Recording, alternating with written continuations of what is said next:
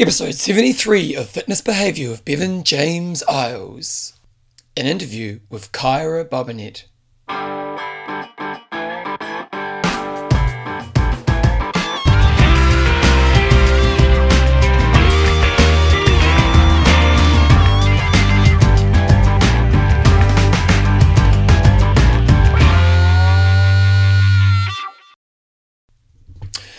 Righto team, welcome along to episode 73 of Fitness Behaviour with Bevan James Eyles, your fortnightly podcast on the behaviours that create a lifetime love of fitness so you can get all the benefits that come alongside it. Now, you may hear in my voice today that I am struggling to talk, and uh, unfortunately for me, I like to talk, and it's always a bit of a battle when I struggle to talk. Uh, the, the, I'm not sick, it's nothing to do with sickness at all. Um, unfortunately, when you teach group fitness, you're often yelling at people, and sometimes if you don't have a very good microphone setup, it means you use your voice in ways that aren't that healthy for the throat. And uh, over the last few days, I've just taught a few classes, and yeah, it's it's it's been a little bit demanding on my voice. So I'm I'm sounding a little bit funny today. So today. I'm not going to spend a huge amount of time talking before the main part of the show, and that's purely because I think my voice is probably not going to be helping your ears that much. So I'll kind of get into get this bit done pretty quickly and then get into our interview. And today we've got an interview with Dr. Kyra Bobinet. Uh, Kyra is a bit of a rock star, to be honest. I'm just on one of her websites right here and just looking at her kind of uh, her bio, for example, I'll just read it out to you. When it comes to health engagement, Dr. Bobinet has five words of advice be caring, authentic, and useful.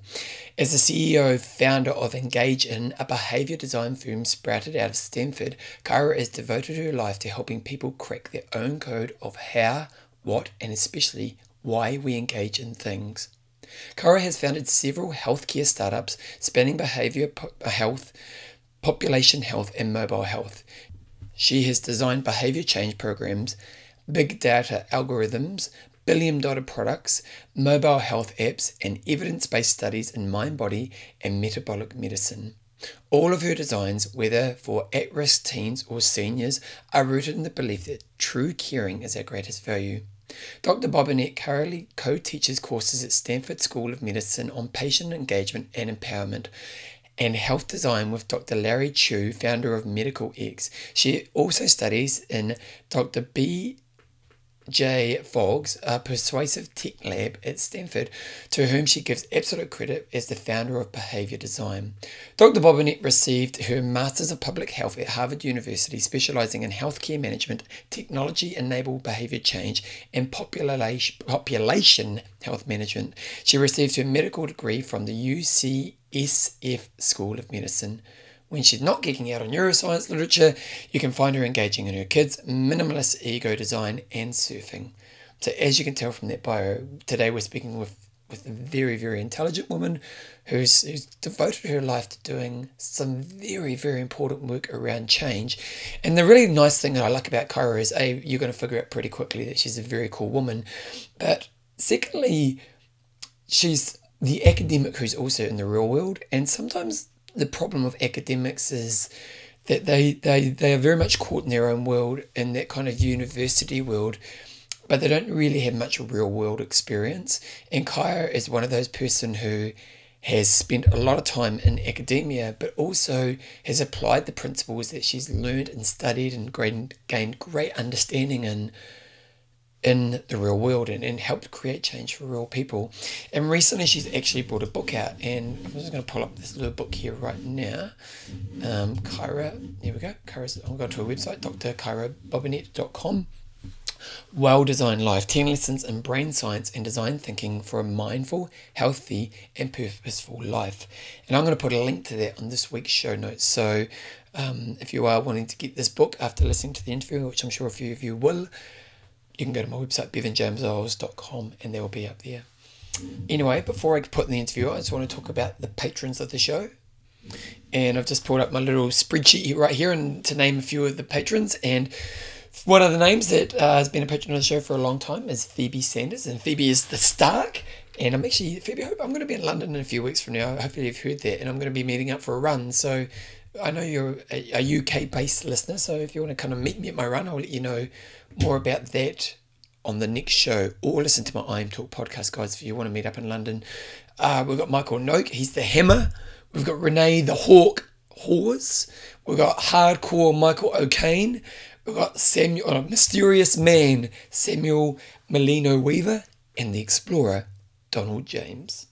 These guys are all patrons of the show. What that means is every time I release a show, they just donate a little bit of money towards me doing what I'm doing.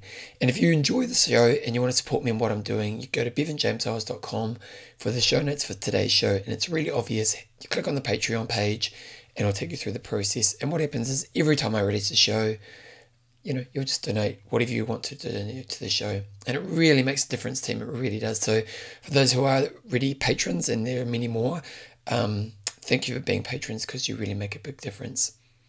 Anyway, I'm going to get this interview up. Now, the good news is I know my voice is a bit screwed right now, but actually, I, I interviewed Kyra last week, so my voice sounds very normal in the main part of today's show. So here we are. Here is Kyra.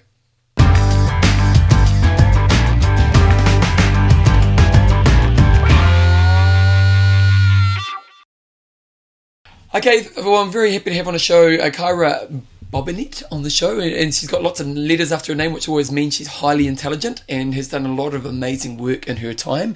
And, and in an area that I'm always pretty fascinated with is this, this kind of concept of behavior change. Um, and uh, she also loves to talk about life design and lots of kind of great work in this area. So, welcome along to the show. Thank you very much, Bevan.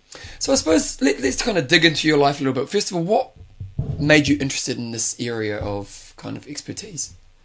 Yeah, so I started out in medicine as a physician, and you know we aren't trained officially for this, but there's a lot of demand on changing patient behavior, getting people to do things that are best for them. And what I noticed over and over again was that you know we, we really weren't good at it a and then b people didn't do it and so you know i went into public health trying to seek what is it that's that is the skill set that I'm looking for that changes behavior? I had put a nonprofit together after medical school and really worked on behavior change of adolescents. And so I got really hooked on this question of, you know, why don't we do what we know we should do and how can we? And that really leads to sort of the behavioral science, the brain science, and the design thinking that I've discovered really makes the difference. So I imagine as a as a physician, you kind of you feel like you're the ambulance at the bottom of the hill, don't you? And so so really, I suppose what you're saying is I was motivated by this concept of how do I actually stop there needing to be the ambulance. That's right. That's right. And you know, it, it, it's just not taught. It's not a match between what we expect doctors to do and what we train them to do. Because I think historically, all we trained them to do was be emergency response people. You know, and mm-hmm. we haven't updated, especially as the global you know, uh, epidemic of chronic disease is spreading everywhere. We don't have any answer, you know, as physicians to to inter- intercept and help people with their behavior change. So when you started to kind of discover this desire to move down a different kind of direction with your energy, what did you? What were some of the things you first discovered? Because I imagine you probably went in with lots of keenness, but maybe not much understanding. Right. I would say that you know my first attempt was as a medical student trying to change behavior of youth who were at risk, who were repeatedly in trouble with the law. And their issues were that they wanted to change, but that they would get out of prison and then they wouldn't, you know. And so there was this, you know, failure, failure, failure, failure for, you know, a lot of years and really figuring out why is this happening? Why do they intend 100% to not repeat any crime, but then they end up going back in. Mm-hmm. And so I find that that was the same with the patients. It was the same with myself when I tried to change myself. And it really, to me, was resident in how we think. And a lot of the uh, behavioral psychology that's come out, a lot of the neuroscience that's come out since then gives us the clues as to why that's going on for us. Did, did you ever get to the point where you were able to help those kids change? Because you're saying I, they had the desire, but maybe not the skill set to help themselves change. What were some of the things you picked up to help them achieve that? Yeah, so I think a couple things. One is that, you know, for folks who are especially plagued with shame around, you know, not being able to change the way that they hope to change, there's kind of a recipe that the youth taught me. One is that you have to have uh, the idea that I'm not a bad person, or someone has to say, look, you're not bad. This is not because you're bad. Mm-hmm. You know, mm-hmm. so reframing that. Uh, the second thing is, you know, you're not alone. This has happened to other people before You're not the only one. You know, this is this is a common human experience. And then the third one is there's a way out. You know, you you can you can iterate your way out of this. You can you can keep tweaking and trying and those kinds of things. The fact that you failed one time it does not mean game over for you. And so I think those three things were probably the the most powerful teaching that I learned from these youth. And and certainly by the time I was done and went back to grad school, uh, you know, we lowered recidivism from 87% baseline down to 25%. Wow. So we were able to really figure out on a one-to-one level what worked uh, to kind of un- unlock someone's potential and their, their willingness to try again. What kind of time frames would it take with those kids? You know, it was just these critical moments. You know, sometimes it's it's when you get out of prison and there's no one there for you, or your gang members are there for you and they suck you back in. And so it was a whole you know community a, a whole you know group of people working together that really created a, a basket if you will or an alternative path for the youth to say oh that's real and it's weight bearing and it's people i trust and i don't have to go back to my gang like I know we're probably going to go a different path, but I'm kind of I'm interested. Yeah. You know, lots of people listen to this will be parents, um, and and I, I, know I get lots of content from parents who are worried about their teenagers, uh, right? And, and, I know you're probably dealing with a more extreme level of this problem. But you know, what would be some advice that you would give to parents in regards to some of this kind of thoughts or this kind of area? Yeah, so I think you know parents oftentimes struggle with young people who are uh, taking risks that are really dangerous, that are really scary for them, and the way that they deal with it is they treat the young person like a little child or or they get triggered the parent gets triggered and the parent starts acting like a teenager themselves mm-hmm. and so you know one of the things that i found really critical was just being able to hold my energy as an adult and that meant that i was um, a little bit detached from the outcome mm-hmm. that i was focused on the topic i wouldn't let them drive me off to some other tangential topic uh, you know if, if, it, if it's clean your room and they said, "Well, you don't clean your room." Well, then we're off topic, you know. Yeah. So those kinds of things, and just not not engaging in those battles. And then the other thing is that I think too often adults speak down to teens. They don't have the language of, "Hey, I want you to get what you want," and coming from that place of, "What can I do to serve you and be of value to you?" Even if it's not giving you everything that you ask for exactly as you ask for it, giving giving some, you know, verbal uh, confirmation to the youth's needs and to the to the youth's wants. And then i find that they're willing to listen to you because they're like well you know you have my best interest at heart even a little bit and then i'll i'll i'll listen to what you have to say. Mm-hmm. and, and often their their behaviors aren't necessarily what they want. It's a reaction to the fact they're not getting what they want isn't it? That's right. And and it's i also think that risk taking is natural necessary and needed you know mm. that that that pushing against and that rub is absolutely essential for proper development uh, in, in, the youth. And so giving them a, a channel, a way to uh, take risks that isn't so deadly, that isn't so risky to, to their person, to their future. You know, getting them into sports is oftentimes a, a way to channel that energy. But if we don't think about that, they'll they'll take all kinds of strange and kooky risks on themselves. Well, there's that kind of that thought nowadays that we've almost cotton wool, but uh, kids too much, and that uh, that doesn't prepare them for the adult life if they've been too looked after along the way. That's right. That's yeah, right. Yeah. We're, we're really at that level of the the spectrum at this point. So, the, so then you obviously were inspired to continue on your path and go further into your study, and you went back and, and studied. And what did you study your second time around? Um, I studied uh, population health at, and health innovation and, and behavioral neuroscience uh, types of interventions at Harvard for my public health school there. Pretty pretty full on time, I imagine. So so then, yeah. what have been some of the insights that you know, like if we take this kind of concept back to um, behavior change, you know, because I know a lot of people who listen to this will have this desire to change in some aspect of their life. It might be health, it might be career, it might be just even habits that they have in their own life. Right. What are some of the things that we need to think about when we think about change? Yeah. So, uh, for one, it's the sort of timing issue between what I call the fast brain and slow brain. So, you know, we find that uh, areas of the brain that are habitual are are made of white matter. You know, that they've been myelinated, which is kind of paving a highway.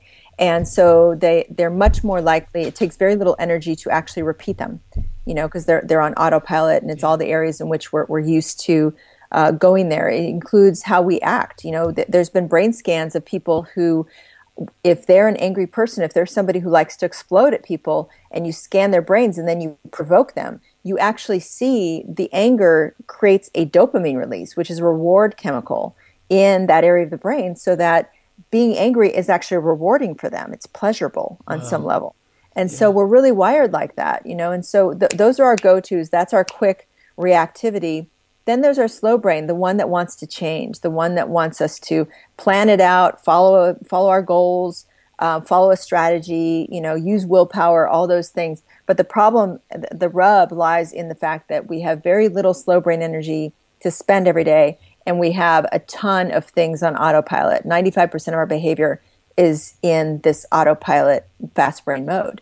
And so I find that when people are trying to change their behavior, they don't realize uh, what this this this truism about the brain and how it works, and they end up either blaming themselves because they're using slow brain, which burns out by noon, or they're not designing for how the fast brain is just going to set up and and you know take over when the second they lose attention, the second they get stressed, the second they're tired, you know, the fast brain is there to to resume the old scripts. So if they understand what's going on between the fast and slow brain, I think it really helps them to tackle it in the proper way. So, so it's almost like I see, I have these kind of highways that are already installed. I'm trying to create new ones, but when I go off, when that gets tiring, the highways are going to go back, and I need to that's be right. aware that that's happening.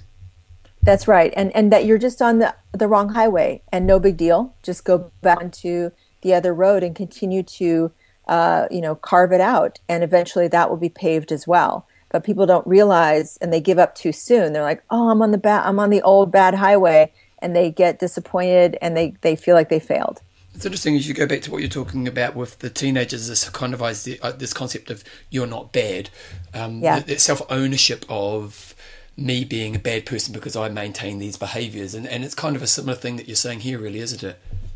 That's right, and and you know a, a, similar concept that people should all know about is neuroplasticity, our our brain's ability to change, but also what that looks like in real life is that you're going to have these two versions of yourself. You're going to flip flop back and forth, and we have no patience for hypocrisy. When we see hypocrisy in ourselves, we're like, oh, bummer, you know, I'm I'm back to where I started. You know, n- nothing matters. You know, nothing. I didn't change anything.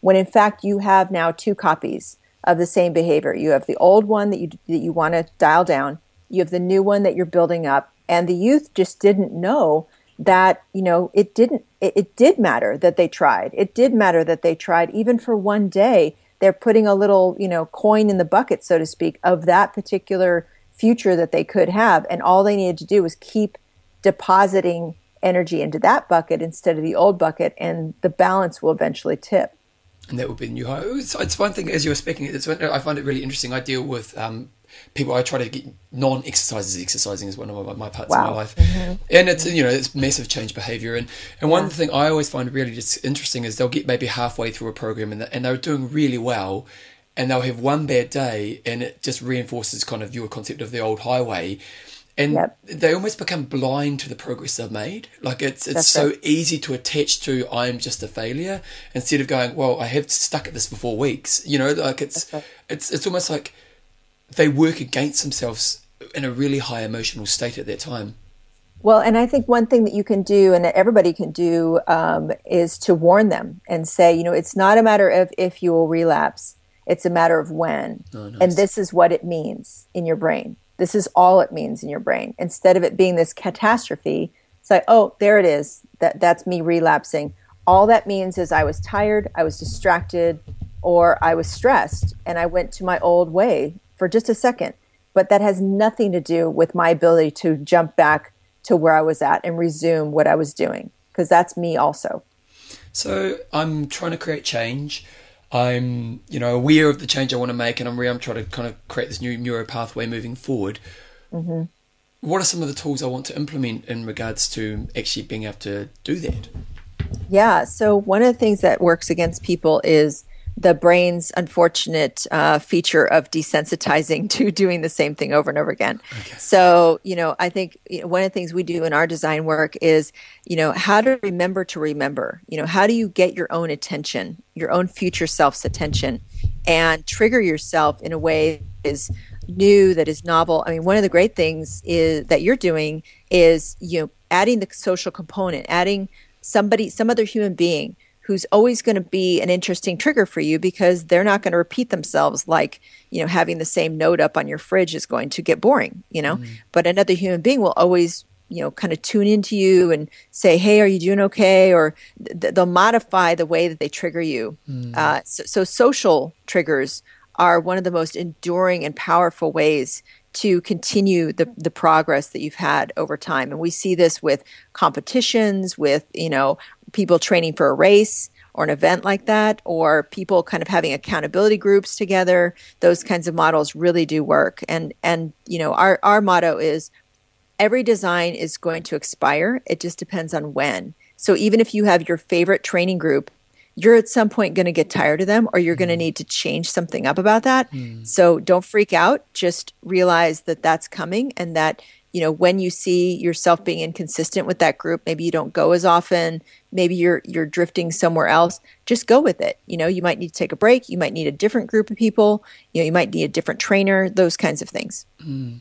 It's interesting you talk about this because I know like um, I've worked at gyms and and often you see people who it's just they're in the habit, but they're no longer progressing. If you know what I mean. Yeah. And it's kind yeah. of what you're saying there, isn't it? It's that as I'm trying to create change, I need to be aware of when the tools that I've used to this point are no longer effective, and move mm-hmm. to new towards new areas. Mm-hmm. So you know, you're talking about people who are who are habitually exercising, but they're not getting a lot out of it. Yeah, the, yeah, they're just really kind of in the habit of it, and I'm sure they get something right. out of it. But what they got at the first part, which was probably really rewarding, has now mm-hmm. lessened mm-hmm. in its value. Mm-hmm, exactly. And I think, you know, getting yourself to work hard is an interesting design challenge too. You know, I know for myself, as I entered, you know, the last five years, I had always been a runner. And then a couple years ago, I pulled my hamstring off my sitting bone. Um, you know, 20, 30% tear, but I couldn't run anymore. So, so one of the things, one of the things that we have to do is constantly update our self image to our exercise plan. And what that means is, um, and I've talked to dozens of people who have this, you know, former basketball players, you know, I was an athlete, all those kinds of things. Those are little little images of of who I think I am and where my comfort zone is. And so if you take that away from me, I have to have something else that I can, you know, almost like a hermit crab, I can crawl to my next shell and kind of inhabit that for a while and feel comfortable again. So for myself, I needed to, you know, take up cycling, I needed to do yoga, uh, those kinds of things that really replaced the runner. I still miss running. I really do. um, I wish. I mean, if I, my body would do it, I would do it tomorrow. Mm. I swear to you. Yeah. But you know, we have to we have to grow up and we have to mature and, and redesign ourselves all the time. And, and what you're really talking about here is the change of identity as I shift along, and not trying to hold on to yesterday's identity. Right. Like deal with deal with what body you have right now and then push that body in ways that are you know safe that are not going to injure uh, but that are exertional. You know, I think also as you get into your third, fourth decade of working out, so to speak, you're going to get lazy. You're you're going to have trouble self motivating yourself to be uh, really hurting yourself because it hurts. You know, mm-hmm. there's arthritis that kicks in. There's old injuries that people have, especially if people who are athletes for a period of time. They're creaky and and achy and things like that. So they have to figure out ways to put themselves in a position like a race or a class uh, or a boot camp or something like that where somebody else or the environment is going to push them further than they would push themselves. Mm. You, you, you, talk a lot about designing life. Uh, what, what does that mean for you? Yeah, so this is my favorite thing right now because nice. I, I, yeah, because there's a lot of ideas about hacking, right? So Facebook, yeah, yeah, life hacking, and all, all that, that like life hacking, and that. I mean, that's great, but it's messy. It's like taking just a big blunt object and whacking away at something until you crack it open. Very primate, you know. But I think the the beauty of being human and being, you know, kind of an upper thinking species is that we have the ability to apply art, creativity, um, elegance to our designs. You know, being able to really do something on purpose, um, intentionally, that is super smart and that is, uh, you know, designed as a system, as an engine for change, that's our potential as humans. And so I like, I really like this idea of designing your life right now because it means that you're fully doing everything you can do while still respecting that there's a larger world and universe and, you know, things you can't control. But whatever is within your control, you are going to be completely attentive with the, the, the mindset of an artisan with it, you know, and, and not just leave it to chance. You know, so that's why I like that that terminology these days. And you've recently brought out a, a book. Um, tell us about that.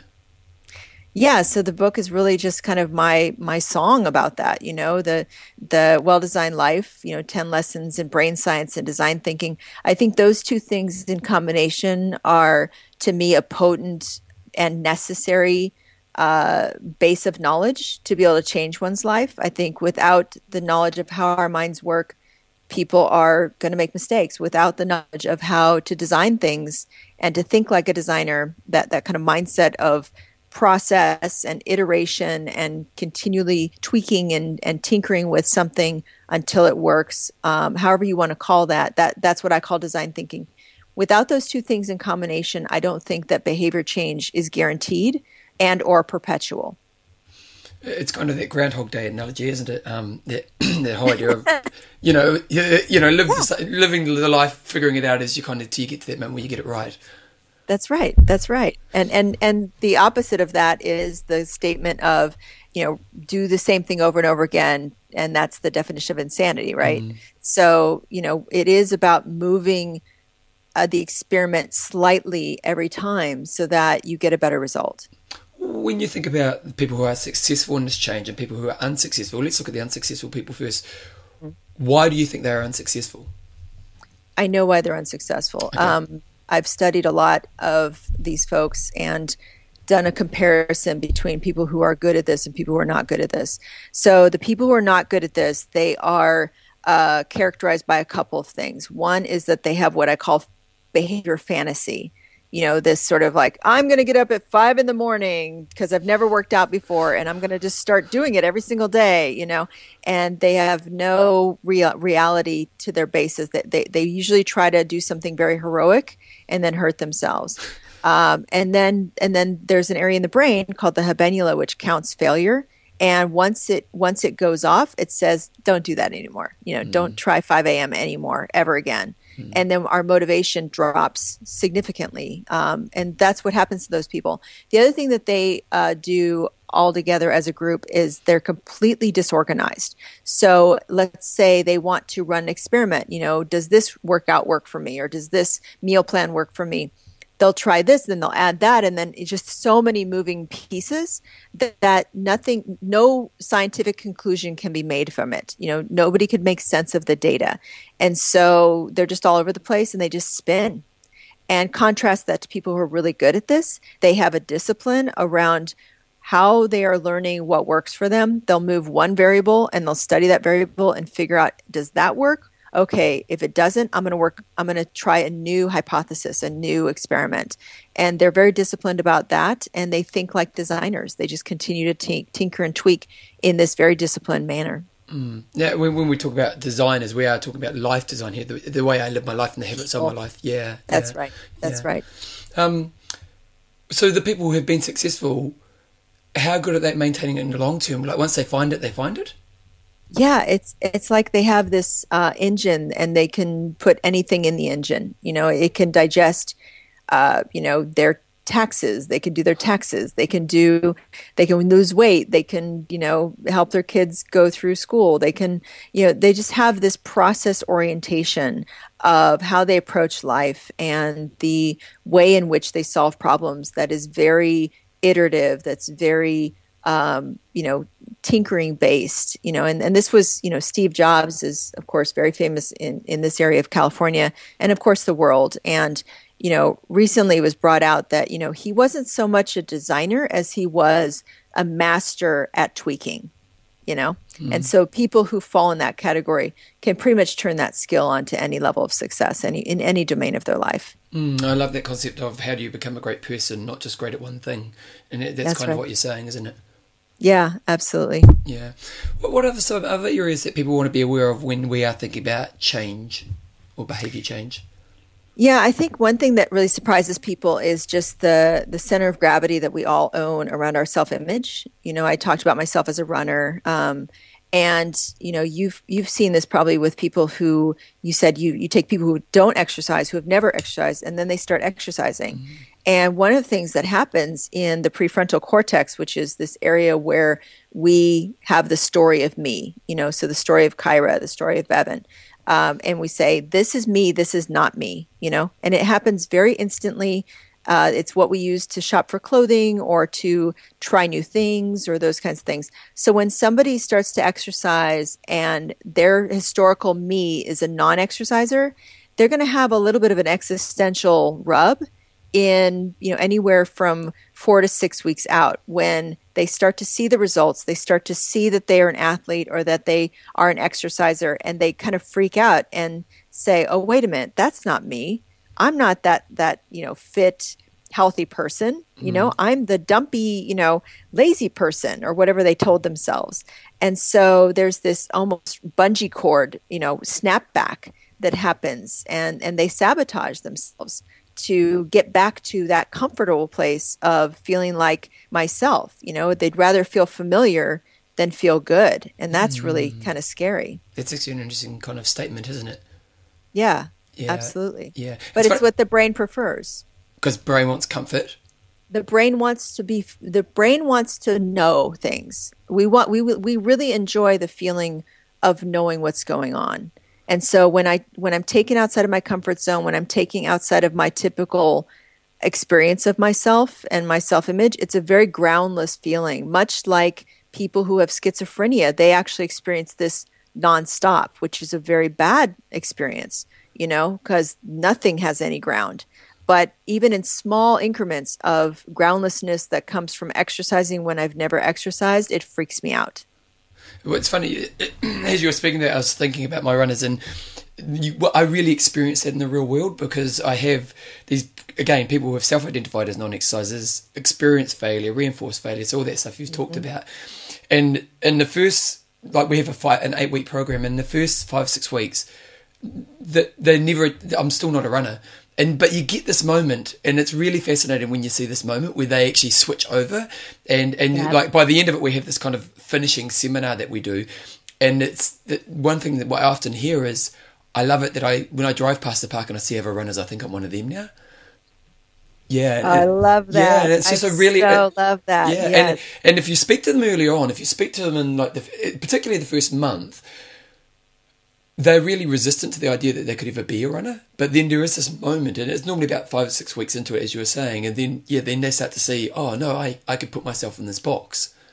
That's right. Yeah, it's that's really, right. It's fascinating, isn't it? And and there's there's even um, you know some people have used rituals and ceremonies. You know, I use that word lightly uh, to really indoctrinate people into self images, like different clubs and and whatnot. You know, even having some sort of you know forever card for you were always a runner from here forward. Mm-hmm. Having that declaration almost by someone like yourself, who's an who's an expert who they look to, uh, really cements that, locks that in, and really protects them from that um, relapse into oh, I'm not a runner, or the self doubt that comes maybe later on, or maybe they finish the course and they don't come back, and then they they feel like they're oh that was just a dream, you know. So it's almost like a good leader gives them permission to own that.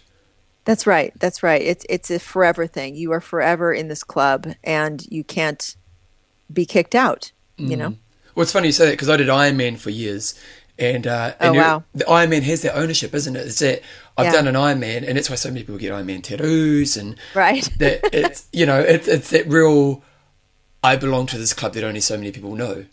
That's right. That's right. And and that's the difference between outcome goals and, and process goals. So process goals are kind of the usually the best fuel for motivation and and you know this iteration idea and that's what designers do they they're like this is about the process it's about me optimizing tinkering tweaking putting out new versions improving upon this model that i've started versus outcome goals at least you know we see people who say i want to lose 20 pounds that's an outcome goal okay, if it's reversible, it's going to be toxic because if I lose 20 pounds, then I gain it back on, then I'm I feel like a failure and I feel ashamed of myself. But what you're talking about is perfect because you can have uh, you know like an accomplishment like a, a membership into a club or you you did a 5k or you did an ironman or whatever and you can never take that away from me same thing with a college education or those kinds of things so that's a perfect use of outcome goals if you can market for them and say i officially call you a 5Ker or mm. something like that, mm. then they have that identity that can never be taken away from them, just like the Ironman. Mm, mm. well, on a personal level, do you have struggles with this yourself? And if so, you know, because often, because often I think, you know, I'm in a position, and, and, it's very much as you are, where we get to try to help people. And, and I yeah. sometimes think that one of the downfalls of being in our position is everyone thinks we're perfect all the time, and uh, mm. and I don't think anybody's perfect all the time. And, and if anything, I think it's important to show our faults. Um, and so, what are some of the struggles that you have with this? Yeah. So, you know, so your first question is yes, because I'm a human being. I struggle with this because we all have the same type of brain, you know, even though our, our individual, you know, way that we think or feel is signature to us, we all have human brains and so we are going to have this problem. Mm-hmm. We're going to have the the fast brain slow brain problem, we're going to have self-image problems, all that kind of stuff. Um, if I'm just going to be completely honest with you, you know, when I wrote the book, I infused it with stories of my own personal struggles, whether it's growing up in the Midwest in the US and, you know, having been fed a lot of fast food and sort of my eating um, habits and things like that that were set from an early age um, to, you know, my, my own uh, emotional tendencies or my own, um, you know, struggles with various things. So I think my most recent one that I realized today, actually, this morning, is I want to design for not being self conscious because I realized all the ways in which that's kind of showing up in little tiny amounts. It's not obvious, it was subtle, but it's everywhere. And now that I see it, I see it in everything that I've done, and I want to figure out a way to design uh, a way out of that. And it has to do with really uh, not, you know, I'm, I'm super hyper aware and really not using that awareness to hurt myself and and doubt myself you know on so many levels. So yeah i mean that that's my current project. I'm totally you know check in with me whenever and i'll tell you what my most recent thing is because i feel like you know in order for me to have any weight to stand on and in helping other people i have to be active in my own process for my own growth and for my own honesty with myself and others um, because how else can people trust you as a leader, as as a person to look to uh, for any answers, unless you've eaten your own dog food. You know. Mm. Good honest answer. Love your work. um, just with I'm I, glad you asked. I'm really glad you asked that. Well, I just think I, I, do think it's important, and, and it's, it's interesting as you're saying this is like.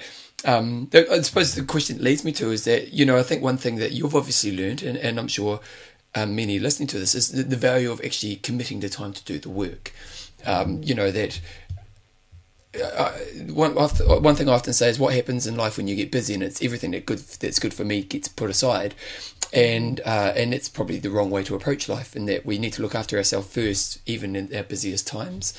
Um, and one of the downfalls is that people will read books, but they don't do the work you know, and it seems like you know, like so. Just so you guys know, Kai, I'm in, I'm in her bedroom today, basically, teams, because she's doing it. she's getting appraisals done on her house, and she's got this whiteboard in her bedroom with all this stuff's written on it, and so it's just really obvious you're, you're someone who has understood the value of putting aside time in my life to work on myself. Mm-hmm. Um, and I think a lot of people will hear ideas, but they never actually lay the foundation with the work. What would be your advice for that person? Yeah, I mean, I think this is a real danger. Um, you know, I don't know how it is in New Zealand, but I, I would feel like in in America, our pace of life has accelerated at least twofold since the iPhone came out, mm. and since everybody is of on all the time and available all the time, and our brains are being stimulated by uh, electronics all the time. And so, I was just thinking this morning, Bevan, that we really have. There's no substitute for slow brain time you have to have slow brain time to really have a plan. And everything else you're just living like an animal. You're living like a reactive animal. If you're in fast brain mode all the time and all you're looking for is little time savers little tips and tricks little you know hacks little you know ways to get around you're just surviving. You're not really making a difference. You're not really freeing yourself from what it is that you're seeking mm. you as you pointed out you have to take even 10 minutes. I, I meditate every day. Even 10 minutes of your own you know looking at how your mind is working really helps to unpack what's happening with you and gives you insights that uh, really ma- make a difference over time you know? But but without that you're just going to spin like like the groundhog day thing. You're just going to keep going back to groundhog day and you're never going to get out you're never going to get out with that what would be your advice or, or, a tip or just i suppose your advice for someone who's listening to this who hasn't created that because the thing is you've done this so long so you understand the value of it so you've meditated you've you've done the work on yourself you've done your design work and as you say it's always evolving and tweaking but I mm. also under you, you I have a history of this so I understand the value of it. So it's something I'm going to do forever. Whereas someone who's never done this before, who maybe hasn't put any time aside in their life to do some self reflection work and actually put time where they could put energy and, and do some work, what would be your advice to get them started? Yeah, I mean, I think that you know, there's a lot of secret uh, people who have secret wishes that they wish they could get themselves to do this thing. And in in my book, we have I have a chapter dedicated to past self, future self, and the ability to design for your future self, which is this whole uh, question that you're asking. Um, just as a shortcut, you know, people tend to do things either in the morning or at night, depending on their lifestyle. If they have little kids that wake up pre dawn, they are not going to get anything done in the morning. they they absolutely have to do whatever they're going to do contemplative wise, uh, planning wise. They'll have to do it at night. Um, conversely, if they have a job that goes late or keeps them late and just exhausts them and, and wears out all of their slow brain activity throughout the day. And then they go home at night and they just have vegetable you know they're, they're completely comatose.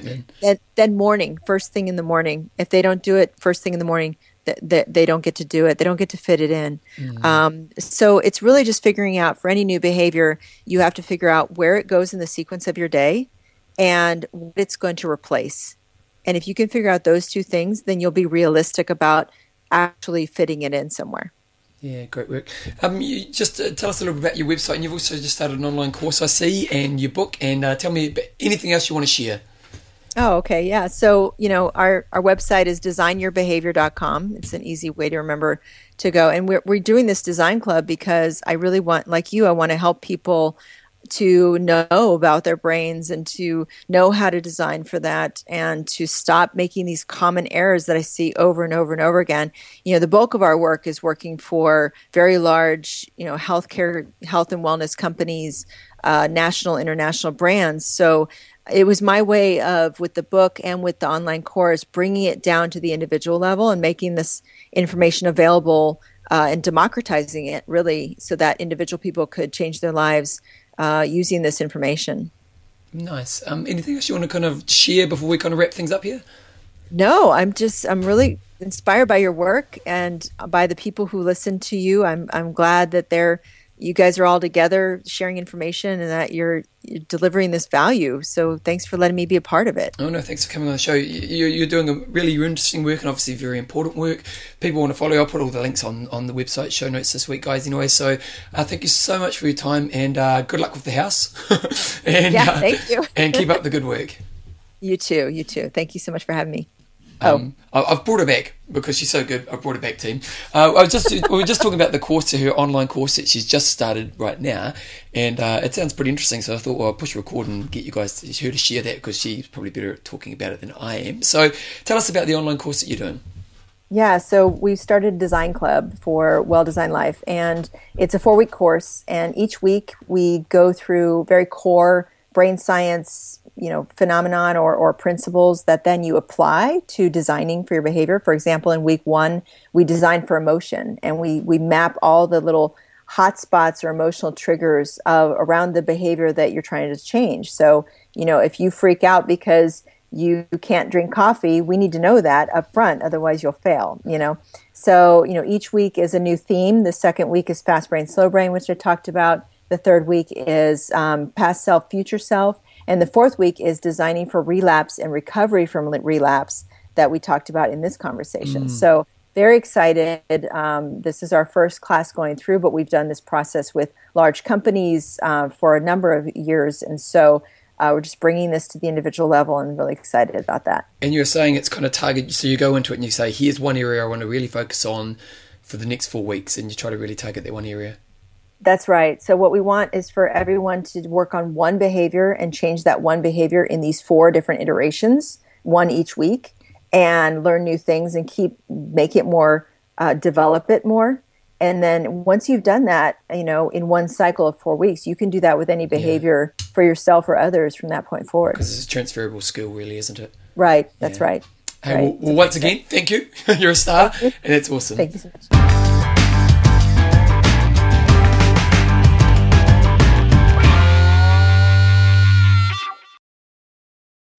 There you go. There's Kyra. Thank you so much, Dr. Kyra, for uh, coming on today's show. I must I really enjoyed talking to her, and she was someone um, just, you know, just had insight that I thought was really valuable and, and quite obviously just a very successful person. And I was really, I always just love sitting down and talking to people who are really successful and digging into that. Now, admittedly, I haven't had a chance to read her book because I'm finishing up another book right now, which I'm really enjoying. Um, but her book is the next list um the next one to read on my list of books. So i'll probably have that read in the next couple of weeks. So i'll give you guys some feedback on the book but i'm pretty sure it'll be pretty good. And i again i just like it because it her her way of thinking does come from research thinking and real world experience. And you could really see in this interview she's a very passionate woman who has a real need and desire to help those around her and and has the kind of the oomph to back that as well. So once again, if you are interested in getting her book, I'll put that on bevanjameseyles.com and the book is once again called Well Designed Life 10 Lessons in Brain Science and Design Thinking for a Mindful, Healthy and Purposeful Life. So yeah, highly recommend maybe getting hold of that. That is on Amazon. And as she was talking about the end of the interview, there is an online course now. It's not one of those online courses that seems to be very much automated. You know, you have to join this one at certain times. So if, if you know if listening to her and, and her course was something that you'd be interested in, you go to her website, and her website is drkyrabobinet.com, and they'll just have all the information about that on there. Before I wrap things up, there's just kind of one quick little story that I want to share with you guys um, based on an experience I had with one of my clients this week. One of my clients uh, has made some really great progress, and it's it's always great when you get help people make progress. And this person has, in the last eighteen months of their life, have just made some really massive achievements. You know, kind of markers and achievements that you can look at, but fundamentally shifted their mindset to life. This person, you know, traditionally was lacked some confidence never really backed themselves, was successful, and you could look at their life and being successful, but always felt like they never were. Um, so there were lots of kind of these mindset changes that needed to happen for this person, and uh, far out, this person has shifted so so much.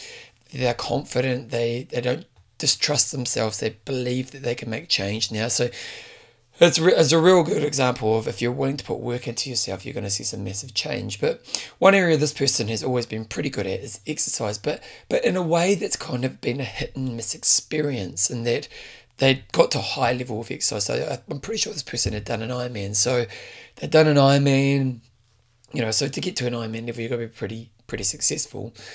But at the same time, they were kind of in and out of exercise because they had a really demanding career. And when we sat down at the beginning of our last session, we were kind of talking about this whole idea of well, where you're at because I hadn't seen him for a while. And I said, where you're at in life? And he said, there's the kind of the physical and the mental. And we kind of, he said, the mental is where I want to do some work today because the physical, I'm actually really on top of things. And there was this, this really lovely moment where this person talked about their mindset towards exercise made them be really successful with exercise. And it was a classic example of somebody who, in the past, always needed a goal to make them exercise. It was that I've got to have a goal, otherwise, I'm not that motivated towards exercise. But at the same time, they often set these goals way too high. So there was a sense of disappointment because the, the plan that they created for themselves was almost a little bit unrealistic. So they did that thing of setting themselves up for failure. And, you know, through working together, we've really shifted their mindset around that. But he was talking about how recently he's just had this total shift towards exercise and really his, his, his fundamental beliefs around exercise, and that he just wants to enjoy exercise, and that really for him it's about health, and that for him health comes a lot down to his eating patterns, and so for him it was just around what what are the the ways that I need to live with my nutrition that allows me to to not use my exercise as a way to manage my weight so he basically just shifted his mindset around nutrition and to say that if I live this way, I'm going to be much healthier and I sit in a much healthier weight range that I like to be in. But also, I can just enjoy exercise for what it is because it doesn't come with this requirement of me trying to lose weight. And it was a really interesting thing because it was like this person was somebody who was already exercising and, and to be honest was probably going to exercise for the rest of their life, but in a kind of yo yo kind of way. But what was really interesting talking to this person in this conversation was that it was almost like they just found that formula, which meant they would consistently exercise for the rest of their life in a way that was a no pressure way, in a way that could help them focus on what they enjoyed most about exercise and nutrition. And so I just, there was just some real kind of value in seeing this person do this. And, and I, suppose if I were to reflect upon what did they do well, well, they kind of figured out the real thing. Now, this person isn't overweight by no means, but I think they said they'd lost four or five kgs in the last period of time just because they'd kind of actually figured out that the weight management was more about nutrition and looking at some of the rules and some of the ways that they were behaving with their nutrition and setting some good behavior rules around that. And then when exercise came around, their mindset just goes went to what do I enjoy doing? And it's really interesting because it becomes such a sustainable way to live your life when you live like that.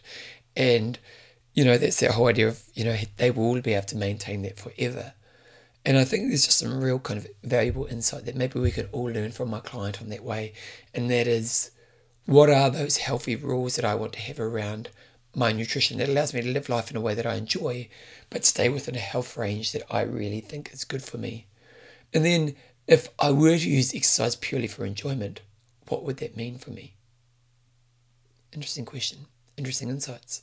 If you've got any questions, you can email me at bevanjames at gmail.com. I will be back in two weeks from now. I've got another show already pretty much lined up, and I've already done my interview for a month from now as well. So I am working, I'm off to London in a couple of weeks, um, and I am really working on trying to make this a weekly show post London. So you guys will hear about that more at that time.